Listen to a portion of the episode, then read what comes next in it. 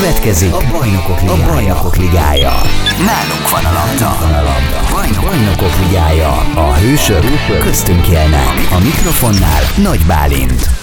Sziasztok, ez itt a Bajnokok Ligája. Ma a Sote 1-es számú gyerekklinikán jártam, ahol minden nap történnek kisebb-nagyobb csodák. Egy olyan orvossal beszélgetek, aki azóta ismer engem, mióta megszülettem. Professzor dr. Verebély Tibor sebész, akit a klinikán mindenki csak tanárúrként emleget. Bajnokok Ligája. A hősök köztünk élnek. 68-ba fejeztem be az egyetemet, még nehéz kimondani is, és akkor felnőtt sebészeti osztályra kerültem, abból szakvizsgáztam, és a szakvizsgát követően kerestem egy specialitást a sebészetben, és ez végül is a gyereksebészet lett. Így kerültem a kettes számú gyermekklinikára elsőként, Kontor Elemér mellé, aki egy nagyon kiváló szakember volt ezen a területen, az egyik legjobb itt Magyarországon, és tőle rengeteget tanultam. Aztán egy körülbelül tíz éves kettes gyerekklinikai működés után kerültem át az egyes gyerekklinikára, majd az egyes gyereklinika sebészeti osztályának vezetésével bíztak meg egy-két évvel később. Mindig is orvos szeretett volna lenni, vagy azért volt egy másik elképzelés is az életében? Nagyon súlyosan orvosokkal terhelt családból származom. A déd nagyapámig az apai ág az mindenki orvos, sőt sebész volt. Édesanyám is orvos volt, úgyhogy én nagyon nem akartam orvos lenni. Sőt, olyannyira nem, hogy, hogy mindent megpróbáltam, hogy a, ezt a családi hagyományt hát kerüljem. Nagyon jó voltam matematikából, és az anyám pszichológus is volt, és egy picit ezt a matematikát és pszichológiát gondoltam összehozni magamban, és akkor még ez a komputer éra nem nagyon volt, és volt egy ilyen érzésem, hogy a kibernetika, akkor még így hívták, kibernetika lesz a, az érdeklődésem fő vonala, és kerestem a módot, hogy hogy lehetne matematika, pszichológia együttes hát, tanulmányait összerakni. Az eltén nem volt ilyen, a műegyetemen nem volt ilyen, szóval nem, nem találtam, és akkor mondták, hogy a Szentágotai János, az Anatomi Intézetnek világhírű vezetője, ezzel foglalkozik az agyi hálózatok matematikai vizsgálatával, analízisével és modellezésével, és akkor arra gondoltam, hogy ez egy jó út lesz, hogy, hogy ezeket a dolgokat tudom. Így is lett, ezért az orvosira jelentkeztem, és rögtön jelentkeztem az Anatómiai Intézetbe, föl is vettek tudományos diákkörösnek, ahol nagy lendülettel, fiatalos lendülettel bele is kapcsolódtam a kutatásba, de sajnos az egyetem végére rá kellett jönnöm, hogy hogy nem vagyok kutató típus. Nem vagyok kutató típus, mert a kutatáshoz türelem kell, és az ember sokszor két évig dolgozik egy, egy feladaton, és sokszor nem jön ki belőle semmi, és ez valahogy az én egyéniségemhez nem, nem passzolt. Nekem úgy alakult, hogy, hogy valahogy a napi sikerek, napi bal sikerek tápanyagot jelentenek, és, és ezek adják az életem értelmét. És tulajdonképpen ez volt az az ok, ami miatt a sebészet mellett döntöttem, mert a sebészetben valóban személyre lebontott a siker, és személyre lebontott a bal siker. És, és amikor elkezdtem ezt a sebészetet, akkor valóban olyan mértékben, ha szabad így mondanom, szerettem bele, mint hogyha hát kábítószert kóstoltam volna. Szóval egyszerűen rájöttem, hogy ez a megoldás az életemben, így lettem igazából sebész. Azóta azért nagyon sokat fejlődött a technika, és használják is ezeket a, a mindennapokban. Akkor azért ez megmaradt érdeklődési területnek továbbra is, és részt vesz mondjuk egy-egy új eszköznek a kipróbálásában, vagy a tanácsot ezzel kapcsolatban? Tulajdonképpen egy, a sebészet az most egy olyan olyan hatalmas forradalman megy át, ami talán csak a múlt század közepén volt, amikor a szívsebészet és a melkassebészet megindult, hiszen ma már a műtétek jelentős részét meg lehet úgy csinálni, hogy nem kell a test integritását nagy mértékben károsítani, jelesül kis nyílásokon át bevezetett eszközökkel a műtétek nagy részét meg lehet csinálni. Én, én boldog vagyok, hogy tulajdonképpen ezt a forradalmi korszakot aktívan élhettem meg, és, és az osztályon, ahol dolgozom, vagy dolgoztam, ott tényleg nagyon korán bevezettük ezeket a módszereket, és ebben tulajdonképpen egy élenjárok voltunk, talán azt mondhatnám Európában is, és hát Magyarországon mindenképpen. A munkatársaim fantasztikus elánnal vetették magukat bele ebbe a technikába, és most is nagyon magas szinten művelik. Én természetesen aktívan az indításában voltam jelen, a magam már a nagyon bonyolult laparoszkópos, torkoszkópos műtéteket már csak egy-egyet kipróbálásként csináltam, de rutinszerűen kevésbé. Miért pont a gyerek sebészet irányába mozdult? Említette, hogy a, a sebészettel kezdte. Hogy lett ebből gyereksebészet? Ez talán egy véletlenen múlt. Akkor, amikor már leszakvizsgázta a felnőtt sebészetből, akkor született meg az első gyermekem. A születése után néhány nappal bekerült a kettes gyerekklinikára, és ott egy nagyon jó barátom, Mahai Tamás vette kezelésbe, és ő vele beszélgettem, és ő mondta, hogy, hogy a kontor elemére embert keres, mert kevés az ember az osztályon és pont akkor voltam abban a fázisban, hogy a felnőtt sebészet az nagyon egysíkúvá vált eh, számomra, és, és azt gondoltam, hogy valami specializálódást kell csinálni. Tehát tulajdonképpen anélkül, hogy lett volna egy különös vágyam a gyereksebészet iránt, elkezdtem a gyereksebészetet.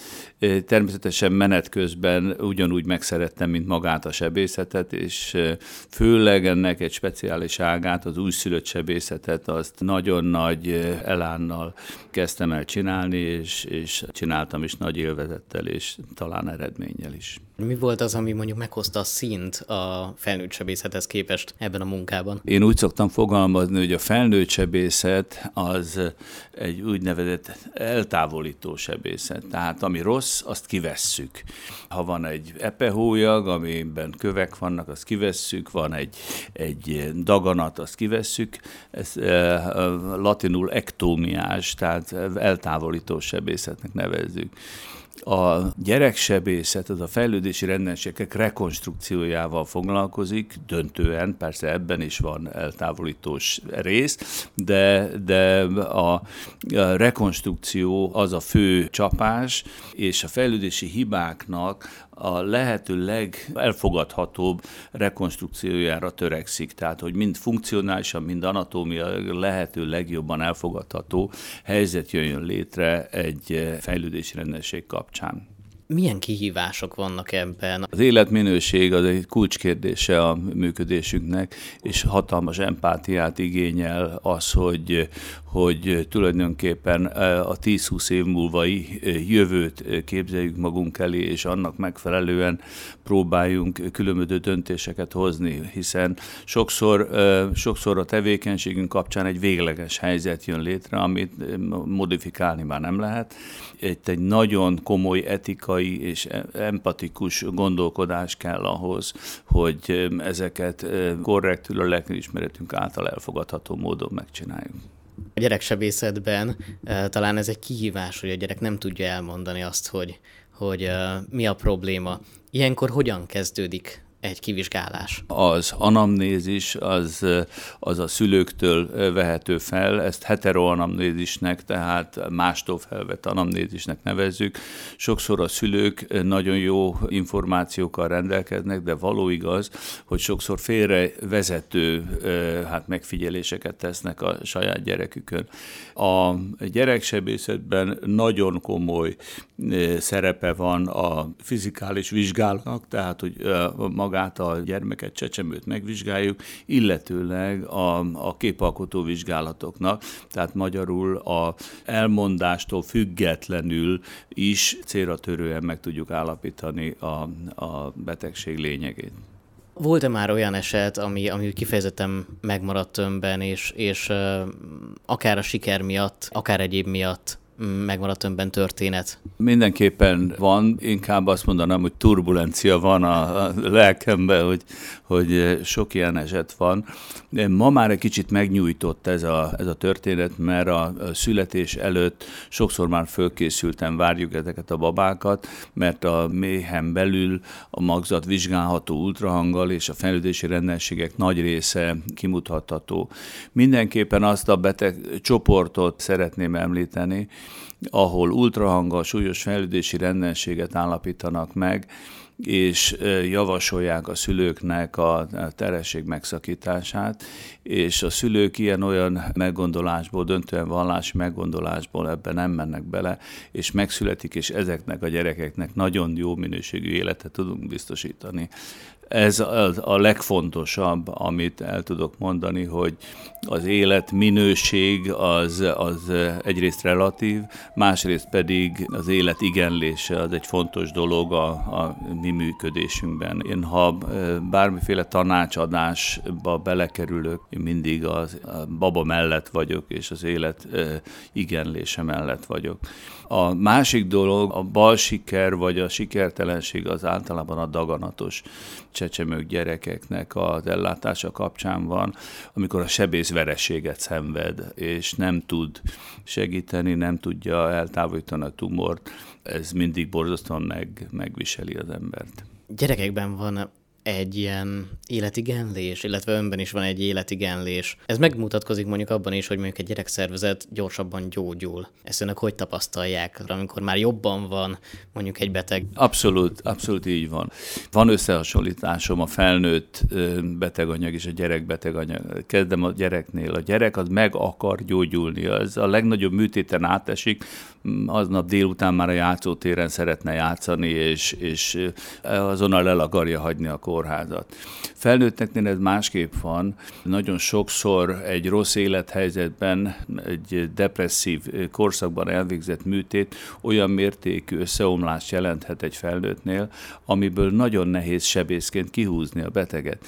Mi nekünk, ha felnőtt sebészek vagyunk, kell ezeket a szempontokat is nézni, mert bizony a felnőtt sokszor belemenekül a betegségébe, és inkább fent akarja tartani azt a beteg állapotot, és emiatt nem fog gyógyulni. A gyerek az mindig meg akar gyógyulni. Akkor nagyon komolyan közrejátszik, a, amit említett, és az elején a pszichológia. Hogyan tud egy orvos segíteni abban, hogy, hogy valóban ne csak testileg gyógyuljunk, hanem, hanem lelkileg is sikerüljön a felépülés? Nem nevezném ezt külön pszichológiának. Én, én úgy gondolom, ez, ez az empátia. Tehát én azt gondolom, hogy a, a, az orvosnak a, a személyiséget mindenféleképpen együtt kell a betegséggel kezelni, erre Magyar Imrének egy nyilatkozata, emlékszem rá, hogy azt mondta, hogy meggyógyulni csak az orvos személyiségén keresztül fog a beteg.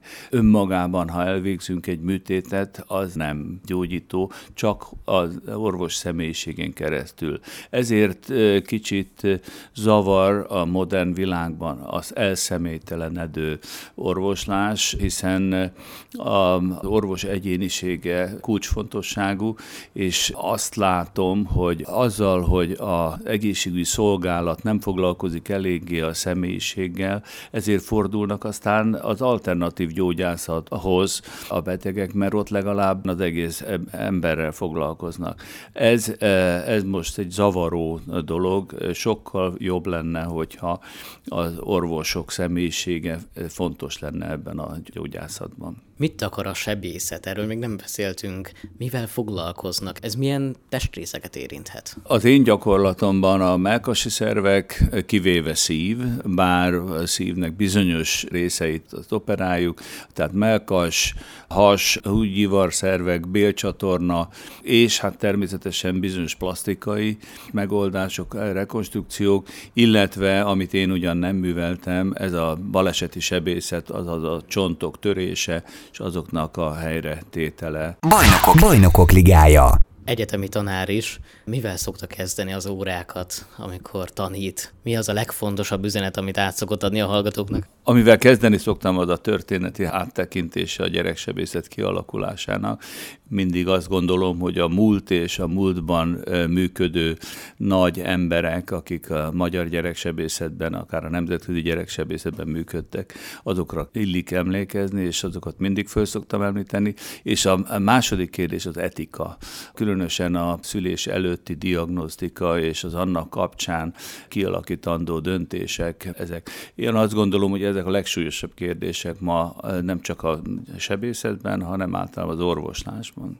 Ezek a, a problémák mm, igen megterhelőek is lehetnek egy orvos számára. Itt említette, hogy sajnos azzal is szembe kell nézni, amikor valaki akár nem, nem gyógyítható, vagy nem azt a hatást értékel, amit, amit ő várt volna. Ezen hogy sikerül tovább lendülni, vagy ezt hogy sikerül feldolgozni? Nem tudjuk feldolgozni. Nem tudjuk feldolgozni, nem egyszer sírtam el magam, amikor beszéltem szülőkkel. Tulajdonképpen ez borzasztóan megterheli a lelkünket a bal siker, és tulajdonképpen nagyon sok orvos ezért is a kiégés felé megy, mert egyszerűen ezeket a terheket nem tudja viselni. A kiégéssel szemben viszont szerintem minden orvosnak ki kell találni valami olyan relaxációs lehetőséget, amikor, amikor tényleg el tud ezektől a gondoktól szabadulni, és rekreálódva visszatérni a nehéz taposó malomba. 2013-ban kapott egy díjat, az év orvosa lett itt a Sota egyes számú gyerekklinikán. Volt ilyen. Akkor azt mondta, hogy ez nem, nem csak az ön díja, hanem az egész osztály. Milyen a, az egyes számú gyerekklinikán csapat? Fantasztikus. Azt tudom mondani, hogy fantasztikus, aki most vezeti az osztályt, Kámán Attila, ő negyedéves kora óta jár be hozzánk a klinikára, és tulajdonképpen igazi saját nevelés. Nagyon sok beteg hozzátartozójától hallom vissza, hogy élvezett bejönni az osztályra, mert, mert egy olyan hangulat van, amit, amit más orvosi közegben nem érzékelnek. Tehát ez egy nagyon-nagyon jó hangulatú osztály, és ezért is tud nagyon-nagyon nagy eredményeket létrehozni. Itt milyen esetekkel foglalkoznak az egyes számú gyerekklinikán legtöbbször? Az egyes számú gyermekklinika nagyon széles spektrumban, gyakorlatilag országos centrumként működik.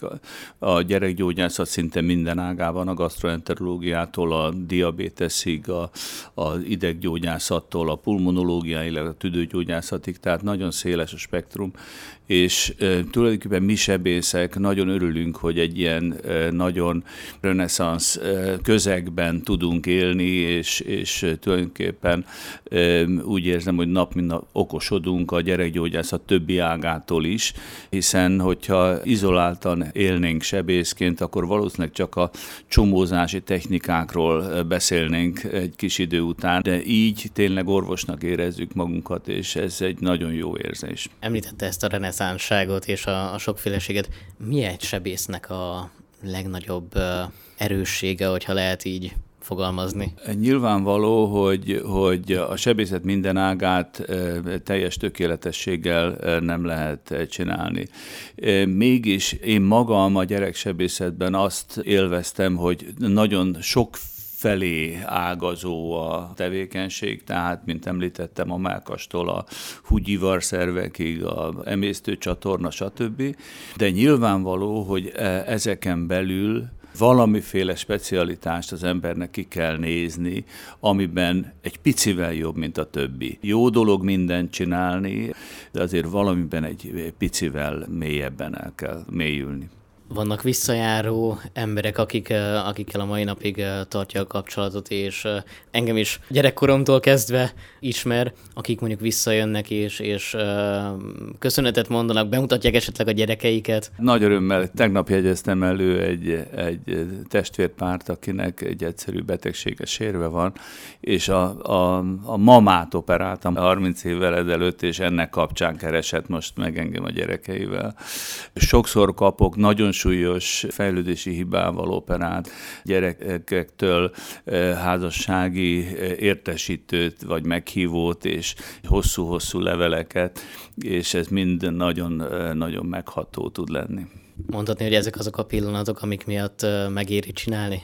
Egészen biztos, igen. Mit üzenne a, a fiataloknak? Egyrészt azt, hogy tanulják a szakmát, és próbáljanak emberségesen bánni a beteggel, és megérteni azt, hogy a beteg nem csak a gyulladt appendixe vagy vakbele miatt jön, hanem az egész teste és lelke valamilyen szinten beteg, ezzel is kell foglalkozni.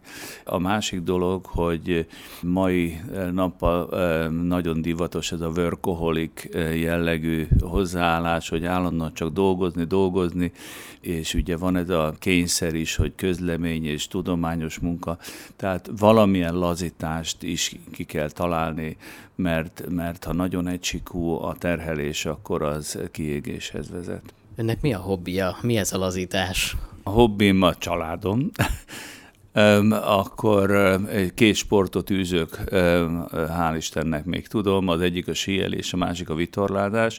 A, az igazi hobbi az, az tulajdonképpen a vitorládás, mert az egy bizonyos izolálódást jelent, tehát ha bedobom a hajóba a sportszatyrot, és el tudok szakadni a világtól, bár a telefon most már összeköt, tehát most már nem tudok elmenekülni teljesen, de ez mégis egy olyan lazulás jelent, hogy egy egy-két napos tűnés követően az ember teljesen felfrissülve tud újra munkába állni. Beszélgetésünk elején, illetve még a beszélgetés előtt említette nekem, hogy többek között ez a koronavírus miatti pánik adódhat abból is, hogy az emberek elszakadtak egy kicsit a, a teremtőtől, meg a hittől. Mit gondol erről? Azt gondolom, hogy az emberiségnek mindenképpen van egy, egy valamilyen rejtett bűntudata. Részben a pénz visz minket olyan téveutakra, amik korábban nem voltak elfogadhatók. A morál is másképp működik, mint ahogy ezt korábban elfogadhatónak tartottuk. Tehát van egy ilyen érzésem, ez csak érzés, nem hiszem, hogy tudatosan meg lehet ezt támogatni, hogy van egy ilyen rejtett bűntudata az emberiségnek, és emiatt félnek minden egyes ilyen pusztító vírustól. Végül is az emberiségre többször jött rá ilyen fertőzés. Volt pestis járvány, volt spanyol nátha, volt kolera járvány, amikor az emberiségnek egy jelentős része kipusztult. Én szerintem ebben van valami, hogy rettegünk attól, hogy jön a világ vége. Tehát van egy ilyen általános szorongás az emberiségben szerintem. Önnek mi ad bátorságot ebben a bűntudattal teli világban? Én tisztán értem. én nekem nincs, nincs büntet. Tényleg azt gondolom, hogy persze lehetek én is áldozata, és lehet, hogy mire megjelenik ez, addigra én már áldozata leszek a koronavírusnak, mert ugye az idősekre a van legrosszabb hatása, de én bűntudat nélkül nézek ezzel szembe, tehát nem szorongok emiatt, tényleg emelt fővel megyek. Tudom, hogy a korom az előbb-utóbb egy irányba vezet, de tulajdonképpen a, a, az elmúlásban az itt hagyattak sajnálata a legnehezebb. Tehát az ember azt gondolja, hogy, hogy persze elmegyek, hát nem nagy, nagy történet, de mi lesz, mi lesz velük. Mik a jövőbeli tervek? Akár rövid távon, akár hosszú távon? Milyen álmok, jövőbeli tervek vannak még? Igazi nagy, nagy világot megváltó álmom már nem lehet. Az igazi álmom és tervem az, hogy a gyerekeimet fölneveljen, fiatal gyermekeim vannak, és nagyon szeretném megélni azt, hogy, hogy egyenesbe kerülnek. Nem, nem feltétlenül kell, hogy a csúcsra jussanak, de hogy lássam, hogy valamilyen módon elindul egy jó vágányon az életük jó szelet kívánok ehhez az utazáshoz és a későbbiekhez a, a munkájához. Nagyon szépen köszönöm. Mára véget ért a Bajnokok Ligája. A hősök köztünk élnek. Innen folytatjuk. Innen folytatjuk. Kérem vigyázzanak, az ajtók záródnak.